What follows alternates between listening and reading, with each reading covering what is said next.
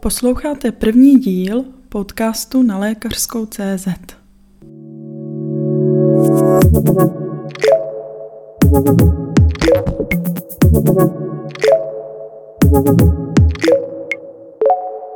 Já tady dneska vítám se mnou Petru, která je eh, naší dlouholetou lektorkou biologie v Praze, ale především je tedy také doktorantkou na Přírodovědné fakultě Univerzity Karlovy a jako jedna z mála v celé Evropě se zabývá populační genetikou velryb.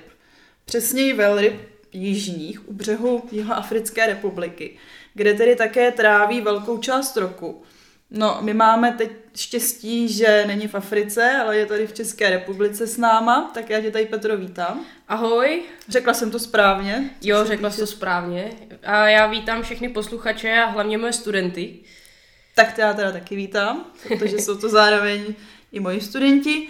A my jsme se tady dneska sešli, aby jsme si popovídali uh, na téma CRISPR, protože, co jsem tak slyšela od tebe něco málo, od studentů, kteří jsou z toho nadšení, tak eh, je to něco, co hýbe světem biologie nebo genetiky, prostě to horké téma teď. Je to tak. A to bychom teda dneska spolu probrali. Tak já se tě asi na začátek zeptám, jako co to vůbec je a jestli bys teda to vysvětlila tak, abych to pochopila já. Ty víš, že já s tou biologií na tom nejsem nějak dobře, tak... Dobře, tak uh, CRISPR je vlastně úplně nový genetický nástroj na editaci opravu genomu DNA už v dospělých organismech. A jedná se o jako relativně novou věc, která byla nedávno objevena, nedávno popsaná. A úžasný na tom je, že během pár let se pravděpodobně s tím CRISPRem budou léčit i takový závažný onemocnění, jako je třeba cystická fibroza, srpkovitá anemie nebo rakovina, nebo různý typy rakoviny. A dokonce už to bylo vyzkoušené i třeba na léčbu HIV a tak dále, takže v tom je, v tom je obrovská budoucnost. Mm-hmm. A ty jsi mi říkala, že teda tady tahle ta úprava genomu, že to bylo něco, co třeba ještě před deseti lety znělo jako úplný sci-fi. To je pravda, že to je až takhle jako nový objev? Jo, jo, tak vlastně před deseti lety, kdybych, eh, kdybychom někomu řekli, že vlastně budeme schopni na bázi jedné, jednoho písmenka v DNA, jedné baze, editovat už dospělé organismy, tak by nás asi zavřeli do blázince, pro nás, prohlásili by nás za ezoteriky a, a tak dále. A vlastně dneska si to děje a e, je to relativně dostupná a e, levná věc a dokonce i zdatnější středoškolák při e, nějaký kvalitní výuce molekulární biologie by byl to schopný na počítači naprogramovat jako během, během jednoho odpoledne a, a pak v laborce, kdyby si to objednal a vytvořil, by byl schopný to aplikovat prostě během několika dnů, takže se vlastně jedná o relativně jednoduchý nástroj a, a uvidíme, uvidíme, co to bude dělat do budoucna, protože samozřejmě s, tako, s, tohle, s tímhle tím nástrojem přichází obrovská moc a zároveň obrovská zodpovědnost a samozřejmě k tomu se i vážou etické otázky. No, to věřím, to, na to třeba ještě taky dojde řeč. Ale kdybychom teda začali tím, kdy tenhle ten objev byl učiněný, jak se to stalo, jestli o tom něco víš? Mm-hmm, tak jako většina velkých objevů uh, k tomu došlo náhodou. Uh, CRISPR jako takový tak byl objevený už v roce 1987 v Japonsku na uh, University of Osaka, kdy uh, pan doktor Ishino omylem naklonoval část teda té RNA, která se s CRISPRem váže, ale vlastně vůbec nevěděl, o co se jedná. Uh, publikoval to, ale uh, vlastně ten objev upadl v zapomnění, protože nikdo nevěděl, k čemu to je. A v 93. v Nizozemí se jim teda taky povedlo naklonovat část té RNA, což je krátká jakoby nukleová kyselina, která je vlastně přepsaná z DNA a ona pomáhá tomu CRISPRu navádět uh, teda uh, na určité genetické sekvence. No a oni si vlastně všimli při výzkumu na bakterii, která způsobuje tuberkulózu, což je Mycobacterium tuberculosis, že vlastně tyhle ty krátký RNA v ní jsou a všimli si to vlastně, že to je v dalších 20 jako druzích bakterií, a uh, mysleli si, že vlastně ta, uh, ten CRISPR, který ještě v tu dobu ani neměl tohleto pojmenování, tak si mysleli, že to má jenom roli ve správné distribuci DNA při dělení buňky. Samotný CRISPR byl uh, nazvaný až v roce 2001, že to je 19 let naspátek. Mm-hmm. To je vlastně v době, kdy se začali rodit naši studenti. No to je pravda. No, no tak vlastně byl už byl poprvé pojmenovaný CRISPR, Což znamená, to je úplně jako nechutně dlouhá zkratka, kterou si nepamatuju ani já, protože všichni to známe prostě pod tím pojmem CRISPR, respektive CRISPR-Cas9. A ta CRISPR, ta zkrátka je segmenty nahromaděných, pravidelně rozmístěných krátkých palindromatických repetic. A to si myslím, že nikomu nic, to si myslím, že nikomu nic neřekne. A jedná se vlastně jenom o uh, protein, to je ta Cas9, to je vlastně protein, který má schopnost stříhat do DNA, takže si to vlastně můžeš představit jako molekulární nůžky.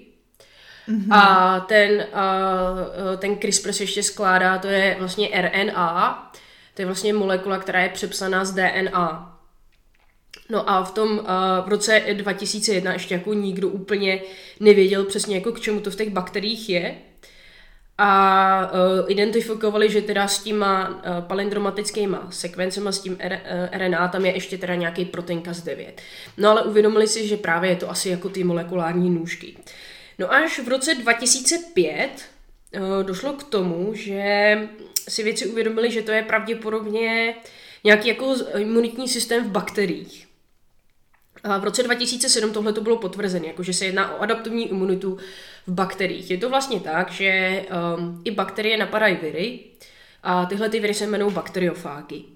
A v momentě, kdy tu bakterii napadnou, tak... Jakože teda viry, že jsou bakterie, že jsou napadány viry. Ano, jo, ano, přesně jo, jo, tak. Jo. A těmhle těm virům říkáme bakteriofágy. Jo? Oni vlastně ne, nepředstavují žádné riziko pro nás, jako pro eukaryotní organismy, ale vlastně pro ty bakterie oni vlastně může tím zabít, jo? že ji napadne. No a tenhle ten bakteriofag si na tu bakterii sedne a vlastně vpíchne jí a svůj krátký úsek DNA, svoji vlastně genetickou informaci do té bakterie. No a tahle ta DNA se vlastně začlení do DNA té bakterie a vlastně tam začne škodit. On si ten bakteriofag úplně podmaní. Mm-hmm. A ta bakterie vlastně um, je taková továrna nový bakteriofágy a v momentě, kdy si jich naplní, tak vlastně praská a uvolňuje do okolí. Mm-hmm. A oni napadají další bakterie. No nicméně, Uh, bakterie teda za pomocí CRISPRu se brání, oni pokud se jim poda, povede přežít to napadení tím bakteriofágem, tak ona si uh, už nemůže se nikdy zbavit té uh, fágové nebo té bakteriofágové DNA v tom svém genomu. To už vlastně ona nemá nástroj, jak to jakoby vystříhnout ven. Mm-hmm. Ale zoufale se potřebuje bránit proti uh, dalším bakteriofágům, uh, nebo podobným bakteriofágům, který by ji znova napadly, mm-hmm. protože tu už nákazu už by nemusela přežít. Takže ona si vlastně přepíše uh, tu virovou DNA, si ji přepíše do RNA, to je vlastně nějaká sestřenice DNA, je to velmi podobná molekula. A k téhletý RNA si přiváže ten protein Cas9, ty molekulární nůžky. A v momentě, kdy vlastně ten virus znova napadne, tak ještě předtím, než se ta jeho DNA povede uh, zakorporovat do té bakteriální DNA, čímž by ji znova ovládnul, tak vlastně ten CRISPR ho najde, vyváže se na něj, že jo, protože on je přepsaný z té virový DNA, a vlastně ty, ty uh, taka z devítka, ty nůžky ho rozstříhají a tím ho vlastně úplně jako zničí, znehodnotí. Mm-hmm. A, takže vlastně ta bakterie se takhle může bránit proti jakýmukoliv viru, který už ji jako v minulosti napadl. Mm-hmm. A je to vlastně adaptivní imunita. Jo? A oni vlastně ten CRISPR si ponechávají de facto celý život, ta bakterie. Mm-hmm. Jo, takže vlastně to, tohle to bylo popsané teprve v roce 2007. Je... Takže ta CRISPR to není metoda, kterou by vynalezl člověk, on ji akorát objevil, mm-hmm. něco, co už funguje mm-hmm. uh, v bakteriích. A ano. podmanil si teda člověk víceméně tu ano. metodu, že se ji naučil používat podobně, jak ji používají ty bakterie. Ano, přesně tak. Uh, on CRISPR teda v momentě, kdy je uh, um, používaný při úpravě genomu, jak u lidí nebo u zvířat, mm-hmm. uh, tak vlastně on už je trošičku upravený. Jo, a vlastně k té úpravě došlo už v roce, nebo až v roce 2012, kdy vlastně ta Cas9 byla takový jako relativně složitý um, protein, který měl čtyři takové komponenty a ta RNA tam taky jako měla jako jisté komponenty. No a právě v roce 2012 eh, dvě, dvě vědkyně, Jennifer Doudna a Emmanuel Champertier, a tak vlastně ty vytvořili tu Cas9 jako ze dvou komponentů a ještě k tomu sfuzovali ty dvě molekuly RNA do jedné, čímž vlastně ten CRISPR zjednodušili, by se dalo říct, a vlastně z něj vyvinuli uh, jakoby geniální nástroj na úpravu genomu. Mm-hmm. Takže tam je ten počátek toho, proč říkáme, že to před deseti lety víceméně ano. začalo, protože až v, tím, v tom roce 2012. 2012. Ano, ano, přesně tak. A ty už to dělali teda s tím s cílem udělat z toho tu metodu, jak uh, modifikovat teda. Ano, oni si, oni si jako uvědomili pravděpodobně, um, tak eh, nebyli to samozřejmě jenom oni dvě, jako těch výzkumných týmů, který, který v tu době na tom CRISPR pracovalo, bylo více. Ale oni si právě uvědomili um, to, ten obrovský potenciál toho CRISPRu, že vlastně mm-hmm. můžeme upravovat uh, genom uh, už jako v hotových organismech, což my jsme vlastně do té doby uh, upravit genom sice uměli, ale pouze třeba ve vajíčku. Jo, mm-hmm. vlastně spermie se moc, tam se genom neupravuje, protože je to maličká buňka a špatně se s ním pracuje. Když to vajíčko je právě jedna z největších buněk, Mm, takže většinou se ty editace dělaly ve vajíčku, pak se to se oplodnilo a pak teprve vlastně ten hotový dospělý organismus už byl jako geneticky upravený. Ale do té doby, dejme tomu, že kdo se narodil třeba s cystickou fibrózou, mm-hmm. anebo třeba v průběhu života dostal rakovinu, tak my jsme jeho geneticky upravit neuměli, protože jsme vlastně tu úpravu neuměli doručit do každé buňky v jeho těle. Když to právě ta Jennifer Doudna um, s tou svojí kolegyní si asi uvědomili uh, ten jeho potenciál a právě u, upravili ho tak, že z něho vytvořili jako dokonalý nástroj na editaci uh, genomu už teda u hotových organismů.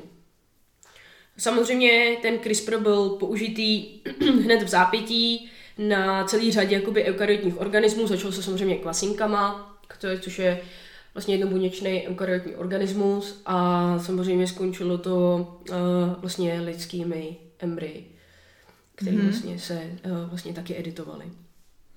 A jak to teda v, jako v reálu vypadá, když uh, by teda jsem se rozhodla, ty jsi říkala, že by to teoreticky zvládl nějaký středoškolský uh, nadšený student.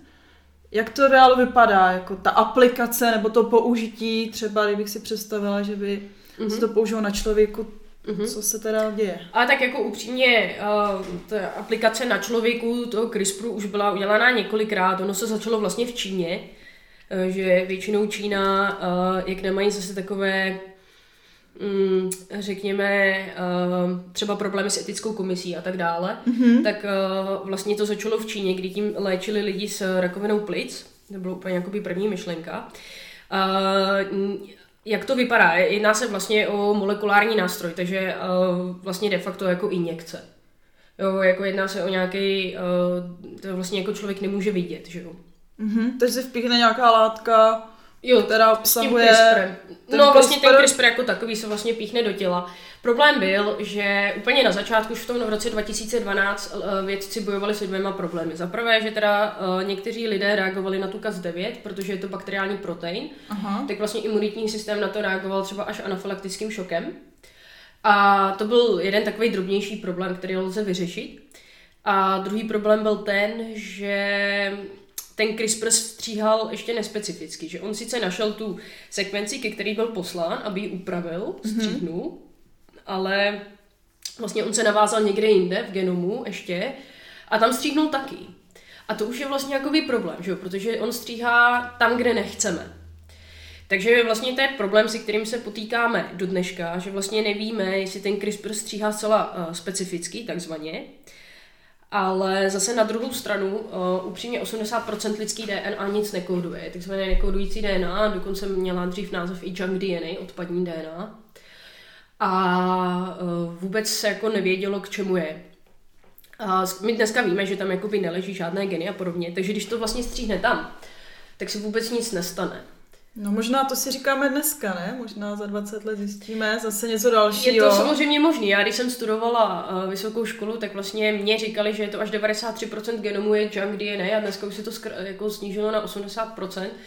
Ale my víme, že uh, ta odpadní nebo ta nekoudující DNA, chceš-li, tak pravděpodobně má roli v regulaci té kodující DNA. Takže mm-hmm. vlastně samozřejmě není vůbec žádoucí mít um, jako nespecifické mutace způsobené CRISPRem v tom genu. Takže tohle to je jakoby, uh, jakoby jeden z těch průšvihů. Uh, nicméně samozřejmě jsou obrovský, um, obrovský vědecký týmy, který na tomhle pracují a už dneska ten CRISPR umíme uh, nadefinovat tak, že jsme si jistí, že na 93% stříhne přesně tam, kde my chceme a nebude dělat na plechu v tom genomu někde jinde. Uh-huh. A jak se ještě vrátila tomu, ty jsi říkala, že ta první aplikace, nebo aspoň ta známá v té Číně byla spojená s rakovinou plic. Mm-hmm.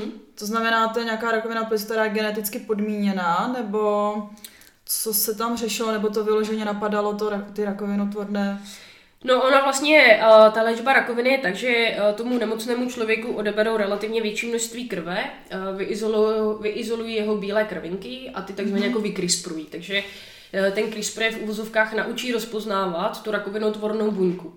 A pak se tyhle ty bílé krvinky vrací tomu pacientovi do krve, ale vlastně oni neobsahují už ten CRISPR, Aha. ale vlastně už jsou jakoby geneticky modifikované. A vlastně uh, tyhle ty bílé krvinky napadají tu, uh, ty rakovinotvorné uh, buňky. A tím vlastně zničí i ten primární nádor a pak při, tam, při jako případné metastáze. Aha. A vlastně s touhletou aplikací se počítá i do budoucna, kdy je to asi dva dny na zpátek, kdy teda vyšla studie, že tyhle ty upravené, vykrisprované bílé krvinky jsou považovány za bezpečné. Mm-hmm. Takže vlastně v tom se otevírá dveře do uh, onkologické léčby. Takže vlastně ten pacient, kdyby mu v momentě, kdy mu byla teda diagnostikovaná uh, rakovina, jak už daná geneticky, tak daná prostě třeba uh, z kouření, třeba prostředím, uh, tak vlastně v tu chvíli uh, by akorát uh, odešel teda místo na chemoterapii, tak by vlastně šel na odběr krve, kde by se mu teda upravili ty krvinky, vrátili by se mu zpátky do krve a pacient by se pravděpodobně vyléčil. Mm-hmm. Byla takhle už i zkušená léčba rakoviny prsou, mm-hmm. která byla metastázovaná do plic a do mozku a vlastně došlo k vléčení a té ženě, to byla uh, žena z Velké Británie, tak vlastně um, tam došlo k, úplný, jako, k úplnému vyléčení. No a třeba v červenci v, roku, v roce 2019 byl ten CRISPR plíchý do těla ženě v Americe mm-hmm. a tam vlastně šlo jako o přímou aplikaci a ta byla vyléčená ze srpkovité anémie. A to se vlastně jedná o genetickou chorobu, kdy v genu pro uh, hemoglobín vlastně dojde k záměně jednoho písmenka. Je to takzvaná bodová mutace. Mm-hmm. Hemoglobin to je v červených krvinkách. Ano, ano, a vlastně v tu chvíli uh, ty červené krvinky, ty erytrocity, po té bodové mutaci oni se špatně skládají. Tam je vlastně zaměněná jedna aminokyselina v tom proteinovém řetězci. Mm-hmm. A v tu chvíli... Což je vrozená záležitost. Ano, ano, jedná se o genetickou záležitost. Mm-hmm. A vlastně ty erytrocity se špatně složí a mají podobu srpku měsíce, tak proto se jim říká srpkovitá anémie. A uh, vlastně uh, tahle ta nemoc je nepříjemná, protože ty pacienti nejenom, že jsou těžce jako anemičtí, ale třeba jim otékají končitiny a tak dále. Třeba kolikrát potřebují uh, transfuze krve, nebo kolikrát se to i léčí um, uh, transplantací kostní dřeně. Mm-hmm. A uh, vlastně jí byl aplikován ten CRISPR přímo do krve a vlastně ten, ten CRISPR si jakoby najde, on proniká jakoby do jádra těch buněk a tam si najde tu sekvenci, že jo, ta RNA jeho, která je teda úplně primárně byla na, že vedla vlastně na ten, na tu virovou eh, DNA, že v těch bakteriích, tak je uspůsobená k tomu, aby vlastně vedla k tomu vadnému genu. Ona se tam vlastně naváže a také z devítka jako ty molekulární nůžky tak stříhnou. No a vlastně dneska už ten CRISPR je upravený tak, že my vlastně uh, takhle, kdybychom té buňce stříhli, tak vlastně ten gen úplně jako jako odstraníme. On vlastně v momentě, kdy ta buňka má střih v DNA, tak začne panikařit mm-hmm. a jak se to rychle snaží opravit, tak to je takzvaný error prone a naseká tam spoustu mutací, takže vlastně ty bychom té pacientce vůbec nepomohli. Ale vlastně dneska ten CRISPR je nadizajnovaný tak, že on vlastně té buňce i podá takzvaný templát. Takže, což je vlastně takový jakoby vzor, podle čeho ona si ten gen umí opravit. Takže v momentě, kdy tam vlastně dodáš ten templát, tak ta buňka si ho vezme a opraví si ho podle toho, takový stavební plán pro ten gen. Mm-hmm. No ale my jí dáváme ten stavební plán bez té chyby, bez té mutace, která způsobuje tu srpkovitou anémii. Takže vlastně ona má zdravý gen v tu chvíli. Potom, mm-hmm. po Takže nejenom, že se tam něco vystřihne, a za, ale zároveň se to prázdné místo dokáže i nahradit A tím opravit. správným kódem, Ano. DNA kódem. Ano, vlastně dneska CRISPR ty můžeš aplikovat uh, buď to, že chceš něco úplně vystříhnout, mm-hmm. to se vlastně stalo a uh, to byl ten nech, nechvalně proslulý případ v roce 2018 v Číně, o kterým asi možná bychom ještě mohli mluvit. Jo, k tomu se pak dostaneme. No, a takže můžeš vlastně něco vystříhnout, nebo jakoby de facto zkrátit, Aha. nebo můžeš naopak tam třeba něco přidat, a nebo něco můžeš opravit. Což byla tady ta sepkovitá. Což byla tahle ta situace, že vlastně... A jen mě tak napadá, to ono, uh, si tak vzpomínám, že červené krvinky nemají jádro, ne? To ne, ale vlastně v kostní dření Jo, má jádro se- mají, jo, kde, se kde se tvoří. takže, takže vlastně ten CRISPR, CRISPR byl prostě targetován tam. Mhm. Takže ona, ty červené krvinky, které zrovna měla, to ještě měly, ale ty, co se nově vytvořily, Tak přesně tak, tak byli už byli v pořádku, ano. A takže vlastně měli tvar toho piškotu, že? což by mělo být jako vlastně. ale zároveň tady ta informace se uložila nebo opravila ve všech buňkách jejího těla, který mají teda jádro. Je to tak, nebo byla pouze... To je sice pravda, ale vezmi si, že ty ten gen nemáš uh, jakoby aktivní ve všech buňkách tvýho těla. Aha. Sice on tam je, ale je, je jakoby uh, ta DNA v každé buňce je, nes, je hrozně dlouhá. Vlastně já kdybych ti měla uh, z té buňky, teď z jakékoliv tvojí buňky vyndat DNA, tak se a natáhnout tak se vlastně blížíme ke dvou metrům. Z každý Z jednotlivý každé buňky, jednotlivé buňky. Vlastně, dvoumetrový vlákno. No, ono se vlastně dokonce říká, že kdyby se z člověka natáhla všechna DNA, No. tak je to vlastně cesta na Pluto a na půl na zpátek, jak je dlouhá. Na Pluto, jo? Na Pluto, Je na no. měsíc, ano. Na Pluto. To už není ani planeta, no. No, tak no, vidíš to. no a um, ta DNA je strašlivě dlouhá, tak když si vezmeš, tak ta kódující část je jenom 20%. A ten zbytek je potřeba jakoby zamotat. A tak ona se namotává na takový bílkoviny, kterým říkáme histony. A vlastně ty histony se namotávají ještě dál za vzniku takových jakoby zajímavých vláken. A uh, v momentě, kdy ta buňka neumí číst nějaké geny, mm-hmm. tak vlastně si je zamotá do takzvaného heterochromatínu a nepoužívá je. Ona je tam sice má, ale neumí je číst, tak je nějak nepoužívá. A vlastně ten CRISPR umí stříhat jenom v momentě, kdy ten gen je jako taby, jakoby aktivní v té buňce. Tomu se říká, že je v euchromatínu. Jo, takže tam stříhá ten CRISPR. Jo, takže vlastně jí se to uh, neopravilo třeba v mozkových buňkách, protože mm-hmm. ten gen je tam vlastně jakoby zamotaný v té buňce a ta buňka ho To se neumí to nedostalo. Tam se to nedostane. Jo, takže jenom v těch buňkách, které, ze kterých se vytváří ty červené krvinky, Ano. ty ten gen čtou, ty podle Ano. něho jedou Ano, a tam se mohl dostat. ano. A tak mě třeba napadá, uh, co třeba jako uh, pohlavní buňky, nebo jakože jestli tady ta žena, když bude mít děti, jestli to po ní zdědí, je-li to teda možný, No to je, a no. nebo jestli to by se dalo opravit i co se týče té dědičnosti. No samozřejmě, jako t- eh, předpokládá se, že ten CRISPR by měl opravit to i v, jakoby v pohlavních buňkách a to znamená, že teda ty uh, děti by neměly už nést tuhle tu danou mutaci. Ale tohle je samozřejmě ještě jako předmětem výzkumu, mm-hmm. protože my ještě úplně nemáme zmapovaný, jak přesně ten CRISPR stříhá jak a, a jestli měl by se teda dostat i jakoby teoreticky do jejich vajíček.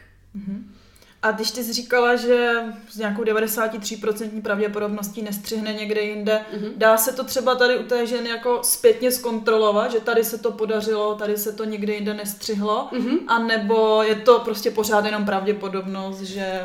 Tak samozřejmě ty můžeš osekvenovat celý její genom před aplikací CRISPRu No. a po aplikaci CRISPRu, což, uh, což by se jako mělo dělat, takže uh, dá se to zkontrolovat, ale problém je, že uh, ty vlastně ten CRISPR tam, že tam střihnul, ty Mhm. mm-hmm. to nepoznáš, on vlastně po, po sobě nezanechává jakoby žádný stopy.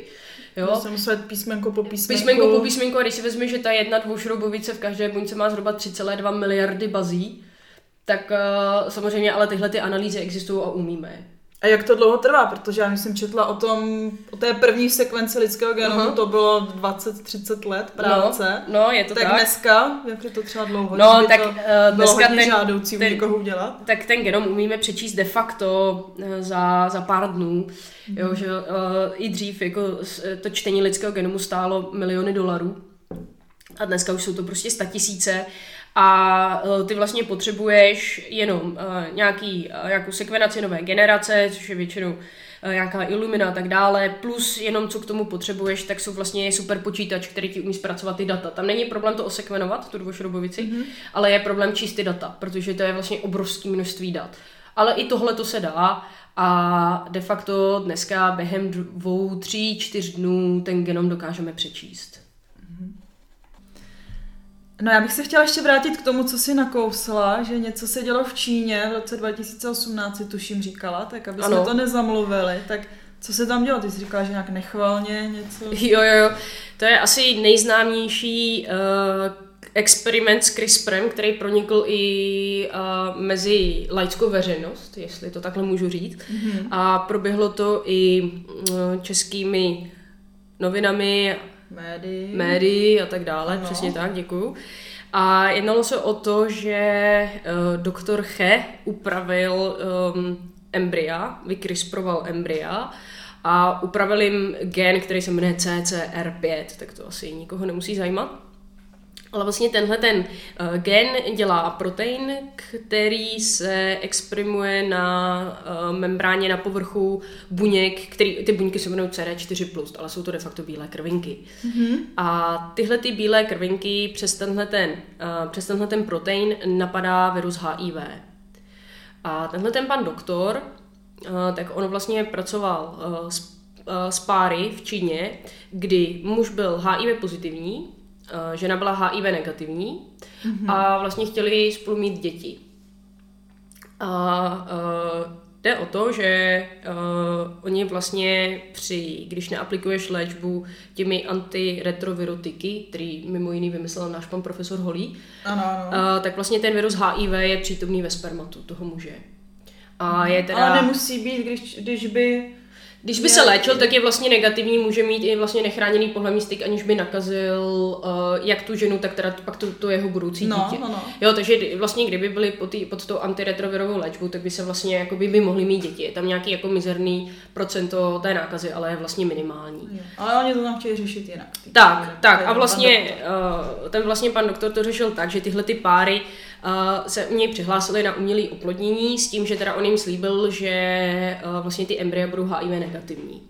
Jo, a vlastně ono se to dá dělat dvěma způsoby. Buď to se to dá dělat teda aplikací nějakých molekulárně genetických metod na to embryo, a nebo se ta metoda dá dělat takzvaným provýmáním spermatu, kdy vlastně uh, ty v uvozovkách vymeš ten virus jakoby z toho, z toho sperma. Jo, takže vlastně To to, jsou nějaké standardní metody. to jsou nějaké jakoby standardní popsané metody, já úplně si nejsem jistá, jestli se v Evropě používají vlastně, protože v Evropě um, uh, lidi, kteří jsou HIV pozitivní, tak by měli být pod tou antiretrovirovou léčbou, mm-hmm. která vlastně je uměle udělá HIV negativní, takže oni vlastně jsou, jsou vlastně nejsou nakažliví pro okolí a de facto by mohli mít jako nechráněný pohlavní styk.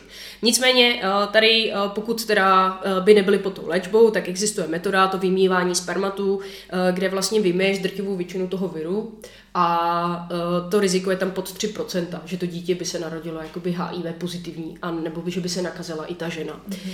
Nicméně pan doktor šel cestou teda experimentální, kdy on um, mužům vzal sperma, ženám vzal vajíčka a nechal ty embrya oplodnit. No a vlastně eh, těm, eh, těm embryím tak na ně aplikoval CRISPR, kdy eh, vlastně si zjistil, že na světě jsou přirozeně lidi, někteří lidé imunní vůči viru HIV. A třeba v severní Evropě je to 10% lidí, nebo skoro 11% lidí, kteří jsou takhle přirozeně prostě imunní a, Aha. a nemůžou vlastně onemocnit tímhletím virem, respektive nemůžou, um, nemůžou se jim nakazit. No a eh, je to teda známá mutace, kdy v tom genu CCR5 chybí eh, 32 písmenek. Takže v tom genu prostě musí vymizet 32 písmenek, abys byla přirozeně negativní. Ono samozřejmě to neznamená 100% uh, 100% ochranu, protože ex, uh, i ten virus HIV, ono je několik typů a ten zácnější typ dokáže proniknout do těch buněk i přes jiný jakoby receptor. Jo, ale jako tak, na takový ten uh, asi nejrozšířenější virus HIV, teda ty lidi jsou negativní. A tyhle ty lidi se označují delta 32, protože jim právě chybí těch 32 písmenek. A on se teda snažil o deleci, tím CRISPRem o deleci tady těch 32 písmenek, a vlastně pak ty embrya, uh, takže vlastně při výzkumu, pokud teda vykryspruješ lidská embrya, tak by se měly terminovat.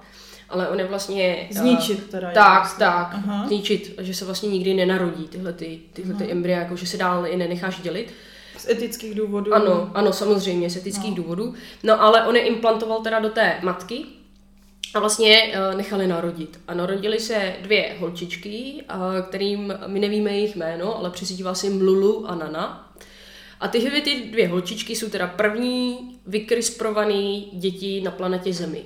Jo, první lidi, kteří byli vykrysprováni jako embrya a narodili se, takže jsou mhm. vlastně, uh, můžeme, můžeš označit jako GMO, jako geneticky modifikovaný organismus. Mm-hmm. A ten pan doktor se tím pochlubil jako nějakým článkem? Nebo... Tak, uh, samozřejmě není možné takovouhle studii, která ani, um, ono, je, ono se jako dohaduje, protože my z té Číny nemáme jako všechny informace, jo, takže my nevíme, jestli ho ta univerzita podporovala, jestli o tomhle tom věděla, jestli tenhle ten pokus... to věděli. Tak, uh, ono údajně těm rodičům, on jim údajně nabízel to, že ty embrya, nebo ty děti budoucí, že budou imunní vůči HIV. A samozřejmě ty rodiče na to kývli, že jo, jako kdo by nechtěl dítě, které je imunní mhm. vůči HIV. A, ale oni přesně nevěděli, jak on je teda udělal. On říkal, že v nich provede úpravu, ale už jim neřekl jakou. A zcela mm. upřímně, jakoby laické veřejnosti, kdyby někdo řekl CRISPR, tak oni tomu stejně jako nerozumí. Mm. Jo? A um, ty rodiče s tím teda údajně souhlasili, ale nikdo neví, jestli ho podporovala univerzita či nikoliv. On i spadal pod Čínskou akademii věd, tak jestli se o tom vůbec vědělo. A je to třeba legální, kdyby to někdo provedl tady v České republice, bylo by to vůbec legální? No asi ne, ty jsi říkala, že ty embrya se musí zničit. No samozřejmě. Takže oni by se mohli v vozovkách pohrát s genetickou informací ano. už jako oplodněných vajíček, embryí, ale nesměli by je implantovat do matky. To ano. je zakázaný zákonem, to prostě je... Něco, uh, já stát... úplně samozřejmě přesně nevím, co ten zákon říká, ale už i z etických důvodů tenhle ten pokus by k němu ani nedošlo, protože by ho žádná etická komise neschválila. Zatím. Mm-hmm. Zatím. Jo? A on vlastně, um, oficiální data tvrdí, že nikdo o tom nevěděl, že vlastně on jel tady ten pokus na vlastní pěst. Mm-hmm. Neoficiální data ale říkají, že vlastně univerzita ho dokonce v tom podporovala. Já nevím, kde je pravda. Uh, takže já dávám obě dvě teda verze uh, k dispozici. Uh, přičemž teda narodili si tyhle ty dvě holčičky, ale on to nemohl publikovat, protože právě tím, že to neprošlo etickou komisí, tak uh, žádný rozumný časopis uh, by tohle to nepublikoval. A on se s ním pochlubil na konferenci. Mm-hmm. Což vyvolalo teda obrovskou vlnu odporu nejenom ve světě, ale i v Číně, protože mm, je to samozřejmě je to za prvé neetické a za druhé do té doby to bylo jakoby neslíchané. A uh, hlavně on jakoby neléčil, že On si svým způsobem trošku vytvářel jakoby pokusní králíky z těch dvou hmm. holčiček. Jo, a on říkal, že dokonce jsou jako by zprávy, že on jako v průběhu jejich života je chtěl vystavit viru HIV. Mm-hmm. A to je 2018, si říkala. To je 2018. To, to jsou teďka tříletý holčičky. Tak, to jsou... No, ani ne. No, jsou vlastně dvouletý, dvouletý, dvou a půl letý holčičky. Jo, a, a nikdo jakoby neví, který holčičky to jsou, takže no. jako Čína to znova jako drží si to v tajnosti, nicméně. Tenhle tam pan doktor, co teda jako avizoval tenhle ten šílený pokus, Mm, tak on byl nezvěstný po určitou dobu. A uh, pak proběhla Mary teda zpráva, že on dostal pokutu um, asi 3 miliony chuanů, což je na naše jako necelých 10 milionů korun. Mm-hmm. Uh, zároveň dostal teda 3 léta ve vězení. Přímo jako od Číny. Přímo Číny, jako od no. Číny, ano. A k tomu ještě jako doživotní zákaz uh, působit jako vědec nebo jako lékař. A to, to též vlastně, nebo velmi podobné tresty dostali i jeho kolegové, který vlastně s ním spolupracovali, že on nebyl jenom sám, ale tam byly ty tresty o trošku nižší. No a teď konc, ale co se děje s těma holčičkama, že jo? protože to jsou vlastně první vykrysprované holčičky, my o nich nic nevíme. No, takže podle dostupných dat, uh, uh, on trošku to, ne že to sfušoval, ale asi do té doby ten CRISPR se vlastně vyvíjí denně, a on asi nepoužil úplně ty nejnovější metody. Takže eh, jak ten pokus dopadl? Takže podle dostupných dat, tak uh, ta jedna holčička má teda ne 32 písmenek, ale 4 písmenka vymazaný z toho genu. Mm-hmm. A ta druhá holčička má 15 písmenek vymazaných z toho genu. No ale problém, že je, že vlastně ty od každého genu máš eh, dvě alely, dvě kopie, jednu mm-hmm. od maminky, jednu od tatínka. No ale ona má vlastně vy, uh, vydeletovaných těch 15 písmenek jenom v jedný, ty kopii mm-hmm. a tu druhou má vlastně normální. Takže teoreticky ona by měla být, ona by teda neměla být imunní vůči tomu viru HIV. Jo. A další problém je ten, že my vůbec nevíme, uh, jestli náhodou ten CRISPR nestřihl právě někde takzvaně nespecificky, někde jinde v tom genomu. Jo, takže to odle toho vůbec nevím. No a samozřejmě ještě další věc je, že um, uh, v tu chvíli v roce 2018 si vlády uvědomili, že my vlastně vůbec nemáme žádné zákony v Evropské unii, který by se toho CRISPRu týkaly, protože opravdu, co si stihne nebo zvládne vyrobit jakýkoliv um, lepší student střední školy nebo jakýkoliv prostě vysokoškolák. A ten CRISPR stojí pár korun na objednávku a vlastně si můžeš zavolat do jakékoliv jako komerční firmy molekulární biologie, genetiky eh, v Česku a ten CRISPR si objednat a aplikovat si ho i třeba na sebe, nebo nedej bože z toho vyvíjet jako nějakou zbraň, jo. Takže v tu chvíli eh, já jsem ráda, že se tohle to stalo, protože samozřejmě se vlády chytly jakoby za nos, že je potřeba teda změnit zákony, No a další věc je ta, že v okamžitě vyběhly články, že vlastně tahle ta mutace v tom genu CCR5 že to znamená, že ty holky zemřou dřív a že je to hrozně neetický a tak dále.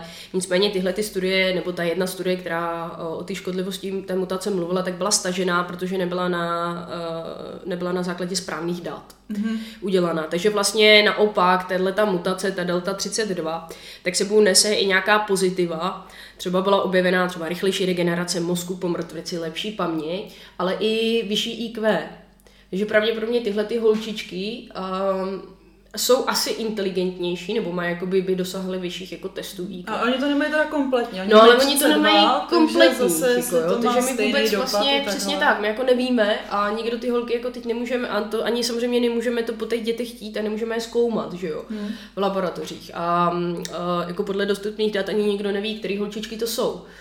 Jo, takže um, je to jako zvláštní, zajímavý případ, a který a jako... nezůstane ojedinělej, ne? Nebo myslíš, že... No, je to jediný zatím jakoby známý takhle velký případ, ale tak samozřejmě my vůbec jako nevíme, eh, co se v laborkách děje, že jo. Dokonce jsem slyšela i zprávu, že eh, třeba eh, v Somálsku nebo v Sudánu, v méně rozvinutých zemích, jsou obrovské laborky, které jsou špičkově vybavený. A vlastně protože vlastně v těchto zemích neexistuje žádná, eh, žádný zákony, které by upravovaly pokusy, jak na zvířatech, tak na lidech. Mm-hmm. Tak vlastně, že buchy, co se v tady těch laborkách děje. Jo. Takže my jako fakt nevíme, jestli to jsou jediný holčičky, které jsou vykrisprované. Pravděpodobně ano, ale tohle to nikdo neví. Hmm. A, a co třeba, no, no a ještě si něco No a jenom jsem chtěla říct, že tady ten pokus ukázal jako tu šílenou moc toho CRISPRu, to za prvé a za druhé tu šílenou jako etickou otázku, která se vůbec s tou aplikací CRISPR jako táhne. Jako máme právo upravovat genom a my si vlastně v tuhle chvíli už jako zcela kompletně hrajeme na bohy, že jo. Hmm. A ty důsledky ale můžeme zjistit až je to tak. za mnoho, mnoho let. Že? No, je to tak. Tím, že nerozumíme všemu, ty jsi říkala 80% DNA nerozumíme nebo nevíme, k čemu je. No, Myslíme si, že k ničemu, no, ale jestli to tak je. Nebo... Ono se to jako samozřejmě popisuje dál a dál, ale mm, zároveň ještě jakoby dneska už se eh, věda nebaví jenom o těch písmenkách toho jednotlivého uh, genomu, toho DNA, mm-hmm. to je těch 3,2 miliardy písmenek, ale zároveň ještě do toho jako hovoří věda, který se říká epigenetika. Mm-hmm. A to mhm. jsou vlastně další jako malé molekuly, které s tou DNA interferují jo, a který jako ji různě mění třeba expresi, takzvaně mění expresi genu, to jak ten gen, jako ten jeho produkt, ten jeho protein bude vůbec vypadat, jo. A, a to, to jsou prostě věci, kterými nemáme dokonale popsaný. A teď jako otázka, no, já si myslím, že CRISPR by měl být povolený v rámci třeba nějaké jako terapie, třeba ta léčba rakoviny vypadala velmi slibně, ale samozřejmě, když to stáhnou ad absurdum, tak já se obávám takový té aplikace jako v rámci lidské eugeniky, jo? jestli aby rodiče si třeba nešli do laborky a neřekli, my chceme dítě, který bude a blondák s modrýma očima, bude to kluk, bude mít takovouhle postavu, bude to atlet, mm-hmm.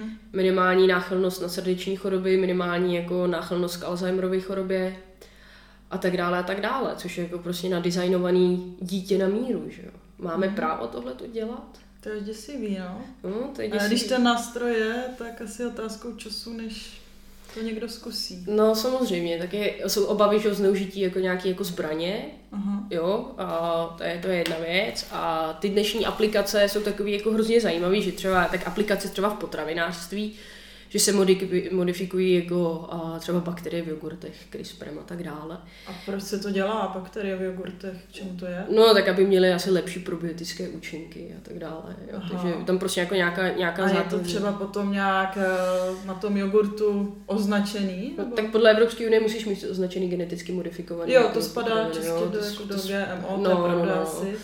Tam je. A pak třeba aplikace v zemědělství, aby rostliny byly méně nachylné, třeba na sucho a tak dále. Ale tady ty aplikace se dělají dlouho, jenomže ten CRISPR je nabízí levněji, rychleji a přesněji. Mm-hmm. Jo, takže tyhle ty my umíme, jako GMO potraviny už jsou záležitost posledních 20-30 let, my tohle to umíme a není to problém. A jenomže ten CRISPR je naopak, já bych třeba řekla, že je bezpečnější. Jo, než třeba nějaký metody, které ještě úplně neznáme. Jo, takže může být cílenější. Cílenější, máme... tak, a levnější, mnohem levnější. Takže my třeba můžeme pak nakrmit svět jako levněji a efektivněji. Mm-hmm. Jo? No a uh, úplně pro mě nejděsivější aplikace CRISPRu, CRISPRu když teda o, o, o, odmyslím tu eugeniku, tak je, tak je uh, ve volné přírodě třeba jsou uh, vykrisprovaný komáři rodu Anopheles, který jsou přinašeči spousty onemocnění, jako je malárie, virus Zika, horečka dengue, žlutá zimnice a tak dále. A vlastně jsou snahy tyhle ty komáry za pomocí CRISPRu úplně vyhubit z divoké přírody. Takže to se jako reálně děje, nebo to je někde na papíře? Ne, nebo... reálně se to stalo v Brazílii, tahle ta metoda byla reálně prostě aplikovaná. Kdy... Tam byla ta Zika, ne? Jo, jo, přesně zika. tak, to bylo kvůli no. viru Zika, ale samozřejmě můžeš to udělat kdekoliv, třeba v Africe kvůli malárii, a, nebo i žlutý zimnici, že jo. No a vlastně tam se jedná o metodu takzvaného molekulárního tahu, kdy vlastně ty potomci těchto těch vykrysporovaných komárů jsou maskulinní, jo? takže vlastně během několika generací dojde k vymření těch, eh, těch komárů. Jako, že jsou to teda všechno samci? Nebo no, no, no, no, že jsou to vlastně jakoby samice. Samci nesají krev, že jo, samci, mm-hmm. uh, oni jsou relativně významní opilovači. A teď je problém, jako co se stane, když vyhubíme jako jedno zvíře z ekosystému. A ještě zvíře, na kterým jsou závislí další zvířata, třeba netopíři nebo vlaštovky a další ptáci.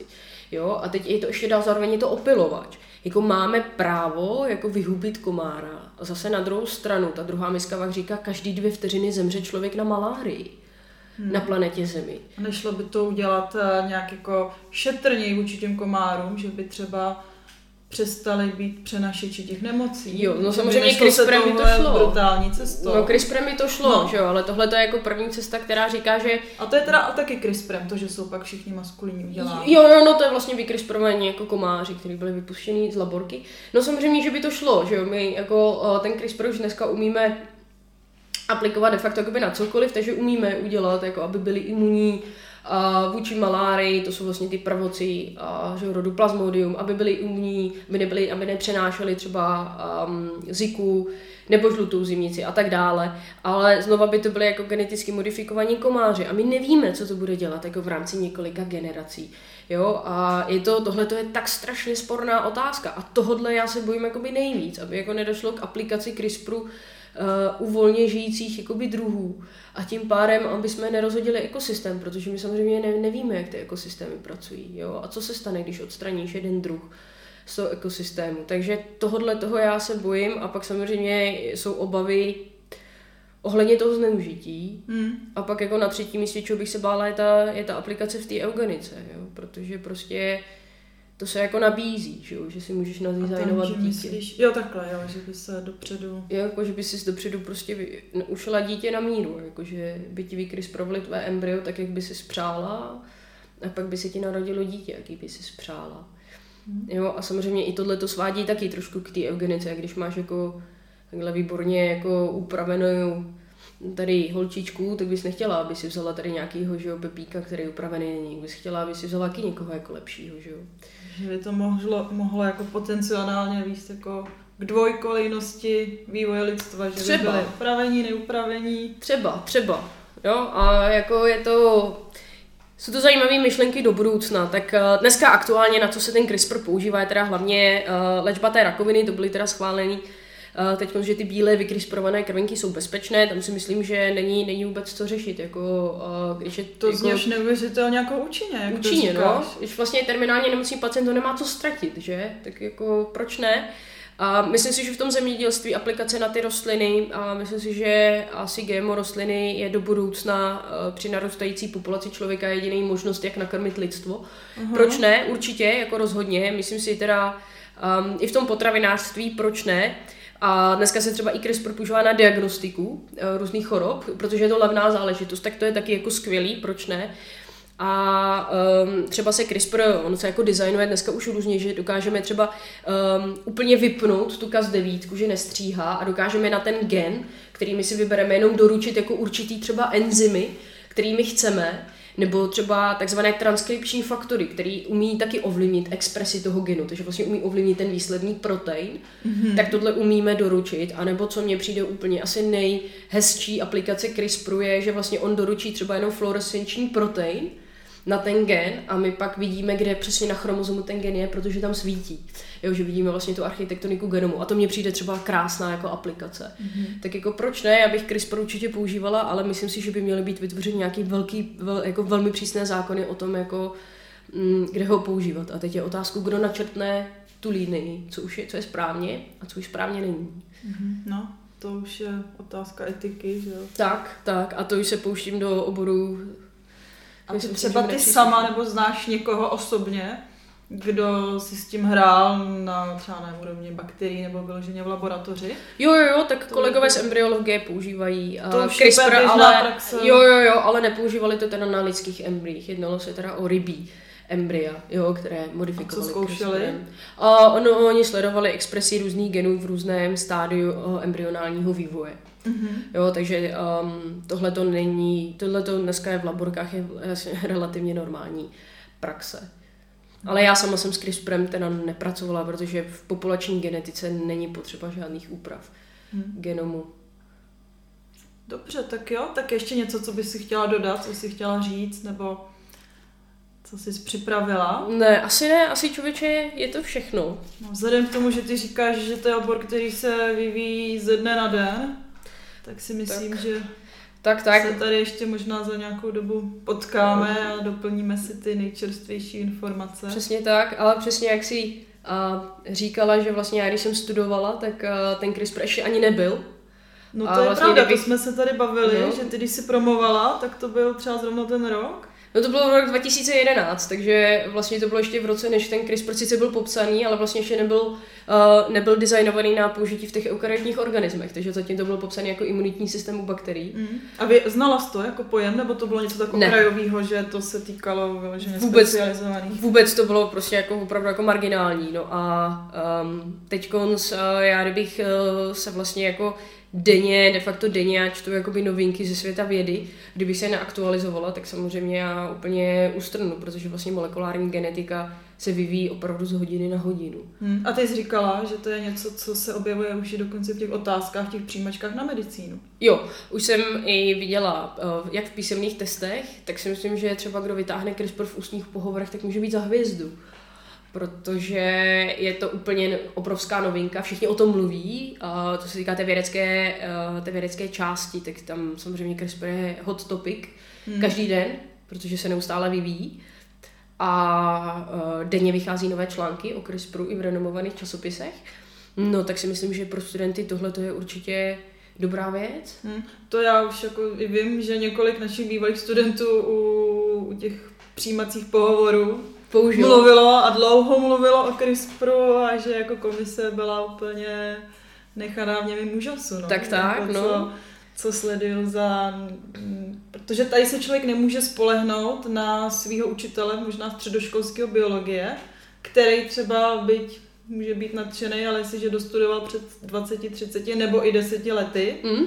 a nevěnuje se třeba tomu vzdělání tolik, tak, je to tak. no tak Prostě už je to něco, co je mimo. No, no je to tak. Já hlavně nechci podceňovat samozřejmě středoškolský učitele, ale myslím si, že je potřeba minimálně jako toho týdenního jako updateu, co se děje jako ve světě molekulární genetiky a biologie, protože jinak člověk se ztratí a kdybych vlastně denně, eh, nebo ne denně úplně, ale třeba obden si čtu jako nový články a já bych se vlastně úplně jinak ztratila. A dá, dá se třeba někde i na českém internetu, byť třeba ne úplně tak jako, že uh, ty novinky úplně nejdřív dozvědět, ale třeba jsou nějaký stránky, já vím, že ten osel pokrývá to i třeba tady tu uh, Jo, tak určitě na, na oslu najdete jako určitě dobrý články. To je ale... osel.org? Ne, to je osel.cz, myslím, jo. tak, ale rozhodně bych doporučila uh, přihlásit se třeba časopis Nature. Každý den posílá e-mailem schrnutí. Mm-hmm. A vlastně je to krátičký e-mail, uh, kde je jeden odstavec z každého tématu. Tak samozřejmě teď největší téma je tam koronavirus, mm. ale jinak samozřejmě CRISPR je tam číslo jedna, jenom teď, že se nechal vytlačit tím korona, koronavirem, ale myslím si, až tady ta bublina praskne, že bude na, naopak jako zase číslo jedna. No a tam uh, ten CRISPR opravdu jako je téměř jako každý den nějaká novinka. A vlastně koho to zajímá, tak na to téma může jakoby kliknout a přečíst si jakoby další článek, ale vlastně ono stačí si kolikrát přečíst jenom ten odstavec, abys dostala do sebe jako ty největší novinky. Takže to spíš než uh, toho osla, tak bych doporučila uh, ten, ten časopis mm-hmm. Nature, jo, kde se prostě může zdarma přihlásit. Vyloženě celý ten článek, ale tak. zároveň člověk může vědět, že se něco děje, něco tak, nového. Tak, a... přesně tak. A většinou je to rozdělené na několik témat a třeba já si čtu jenom ty témata, co mě zajímají. Mm-hmm. A co třeba se v těch otázkách ptali, jestli si jako pamatuješ, mě to tak zajímá v těch přijímačkách. No oni se jenom co ptali, se jakoby, co to je to CRISPR, moc... jakoby, jako jo, o, co, o, co se, o co se jedná, jo, a nevím teď, jak vypadaly ty správné odpovědi, ale myslím, že tam bylo něco jako nástroj hmm. na editaci DNA nebo něco podobného. Takže jenom spíš vyzkoušeli si ty studenti jakoby vědí, o co se jedná a já jsem, já jsem jako tohohle velký fanoušek, protože já si myslím, že věda a hlavně medicína je celoživotní vzdělávání a neustálý jakoby přijímání těch nových a nových výzkumných a věcí a zařazování jich teda do, do té léčby, do té medicíny. A je dobře, že ty studenti si tohle to musí uvědomit. Takže mm-hmm. je mhm. dobře, že se prostě musí učit ty nové věci. A, takže já jsem jako toho fanoušek a proto i právě o CRISPRu a o jiných molekulárně jako genetických metodách se bavíme se svými studenty jako v mojich hodinách. Mm. To je pravda. Protože na to je tam prostor a... To potom rezonuje i třeba u mě na fyzice, nebo ne, že bychom se tam o tom bavili, ale slyším to o přestávce, že to třeba i děcka probíhají. Jo, to je, no. to je dobře určitě a já jsem ráda a ten CRISPR je asi taková největší pecka, tak já si myslím, že je to i fascinuje a jen tam dávám až takový absurdní příklady, jako třeba ta, eh, ty děti na míru. A kolikrát si studenti ani jako neuvědomují, jak, um, jak obrovský potenciál ten CRISPR má. A mě třeba vždycky baví se těch studentů ptát na jejich názory. Mm-hmm. Jako, co si o tom myslíš? A většinou jsou jako šokovaní, protože třeba o tom jako nevědí. Jako málo kdy, třeba málo kdy se mi stává, že třeba dva lidi ze 20 když se o tom začnete bavit. Jo, že vědí. Jako že slyšeli třeba o CRISPRu. Že oni nevidí, co to je, ale slyšeli o tom. Hmm.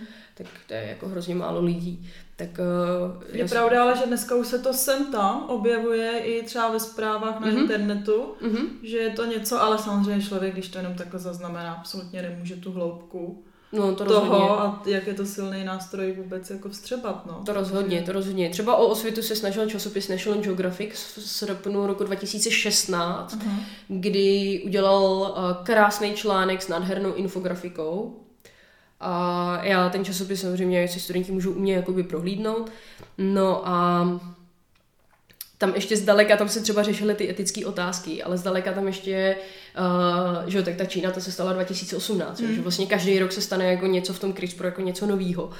A, ale také je, je zajímavý ten pohled z toho roku 2016, kdy se všichni jako hrozně báli, že se z toho vyvine nějaká jako zbraň a hromadného ničení. Mm, tak uh, já si myslím, že je hrozně důležitý, aby tohleto studenti, aby tohleto studenti uměli a věděli o tom nástroji, protože já jsem zastánce toho názoru, že než oni dostudují tu medicínu, hmm. tak si Kristoprem bude ve velkém léčit. Hmm. To máš štěstí, že budou studovat a mm-hmm. působit a žít jako v tak přelomové době. No to rozhodně. V tom ohledu. To no. rozhodně. To vlastně máme i štěstí my, že jo? Že žijeme v téhle jako no. úžasné době. Štěstí, ale zároveň tam je ten otazník, že? No, je to ty tak, si říká no. ty etické otázky. Dobře, no. tak jo, tak já ti moc děkuju, že jsi teda na nás našla čas. Já děkuju. A doufám, že se dostane třeba na ty velryby někdy, protože to vím, že ty umíš úplně úžasně povídat a hlavně toho strašně moc víš. Nebo ta epigenetika, to si teďka tak načla. Jo, tak to Mě určitě. to zaujalo a, a v té biologii je toho strašně moc, takže Přesně tak. doufám, že se neslyšíme naposled. Tady tak já taky doufám a děkuji moc za pozvání a děkuji všem za pozornost, kdo se teda vydrželi Kdo až do konce. Až sem. Může Tak nám dát nějakým způsobem vědět, ať máme přehled o tom. Tak, zpětnou vazbu, to je důležitá. A ještě jednou teda zdravím všechny naše studenty, a oni už to všichni znají ode mě. CRISPR, já jsem takový nadšenec. A doufám, že se to všem líbilo a ještě jednou teda děkuju. Tak jo, já moc děkuju a zdravím všechny naše posluchače. Ahoj!